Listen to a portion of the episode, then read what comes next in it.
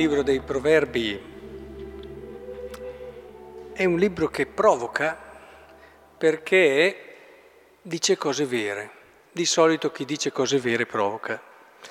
Ti disturba, a volte ti dà anche un po' fastidio, ma allo stesso tempo ti affascina e capisci che lì c'è davvero qualcosa di bello e di buono.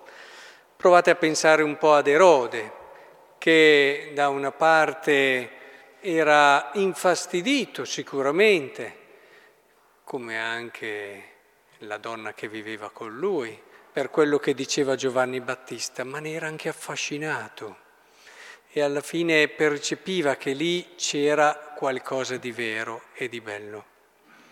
Beh, i proverbi sono un po' così e ti dicono che agli occhi dell'uomo ogni sua via sembra diritta,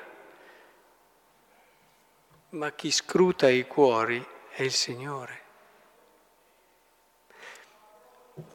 Quante cose di noi stessi noi non vediamo e che andrebbero migliorate. Non illudiamoci, eh? La nostra visuale, visione di quello che siamo è sempre relativa, ci insegnava il buon Gandhi, perché nessuno si riesce a vedere la schiena e, e di conseguenza noi vediamo una parte di quello che siamo, pensiamo di essere magari giusti su questo, su quello e ci permettiamo tante volte anche di formulare valutazioni e giudizi su questo o quell'altra persona, finché fossero giudizi benevoli, a volte non lo sono, ahimè. È importante che cerchiamo di capire che è fondamentale che ogni giorno, non per alimentare l'insicurezza, eh, ma per arrivare alla vera sicurezza, perché la sicurezza dell'arrogante o comunque di chi pensa di esserne giusto, se ne parla poco dopo, occhi alteri e cuore superbo, lucerna dei malvagi e il peccato, quando si pensa di esserne il giusto, ma non si è fatto questo passaggio di umiltà, di semplicità, del mettersi davvero in discussione, nel prendere quelle che possono sembrare le proprie sicurezze e vagliarle a quello che è il, il torchio della umiltà, del confronto, del giusto ascolto, non sarà mai una vera sicurezza. Scivola vabbè, in certi casi un po' di ottusità, perché si vede solo quello che si vede e, e pensiamo che sia solo giusto quello che vediamo noi, e lì è ottusità. E, oppure ci sono situazioni nelle quali eh, sì, si perdono tante opportunità e ci si autoriduce. E la sicurezza di questo tipo non è una sicurezza libera, perché poi facciamo fatica ad accettare chi è diverso da noi, non prendiamo anche le provocazioni e le correzioni come un'opportunità meravigliosa, come dicono i santi, le umiliazioni sono così utili, così utili che se, se, se fossimo davvero consapevoli di quanto bene ci fanno, le andremmo a cercare facendo anche lunga strada, invece le fuggiamo come se fossero serpi di solito. E ci fanno star male perché non c'è quella semplicità di cuore che ci permette invece di vedere attraverso l'umiliazione la possibilità di conoscerci meglio, perché se io ho sbagliato, ho fatto questa cosa o quell'altra, probabilmente non mi conoscevo abbastanza e quindi se adesso mi sento umiliato, e perché attraverso una miglior conoscenza io posso rinnovarmi e crescere, che è la vera cosa che conta, arrivare a Lui con un cuore libero.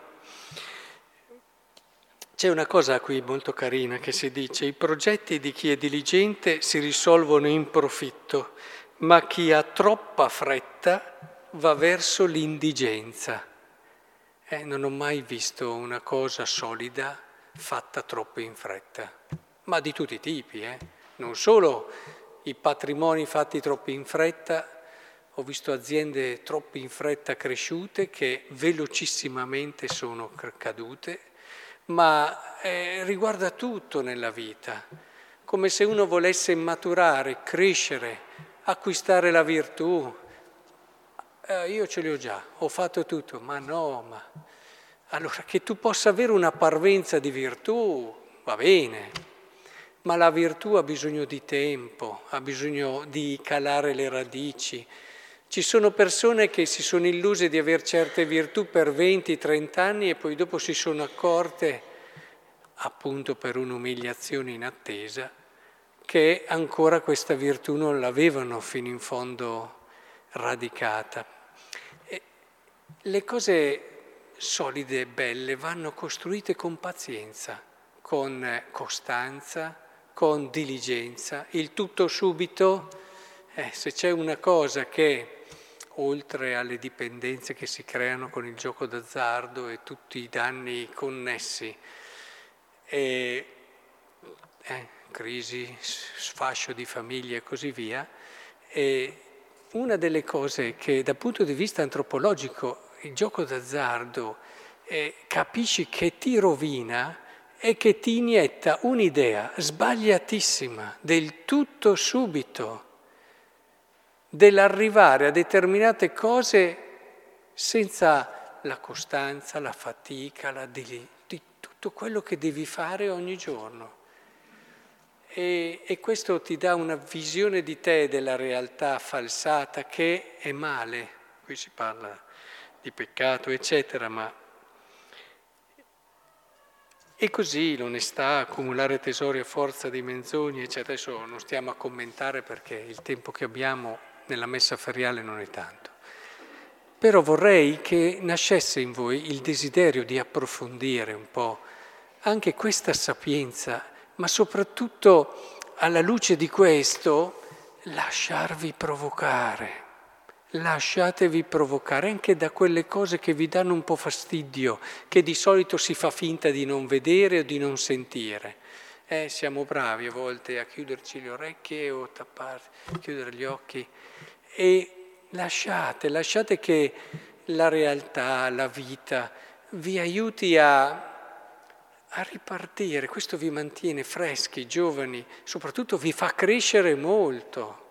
Ho conosciuto persone che per qualità, per capacità sono arrivate abbastanza velocemente a un certo punto, ma poi per questa incapacità di mettersi realmente in discussione, di lasciare che sia Dio davvero a vagliare quello che sono rimaste sempre lì e le altre pian piano sono andate ben oltre.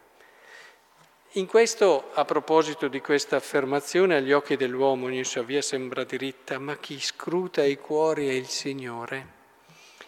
Cercate di approfittare di quel grande dono che è il sacramento della confessione, quel discernimento e possibilmente andate da uno che vi conosce, non andate a cercare quello che è.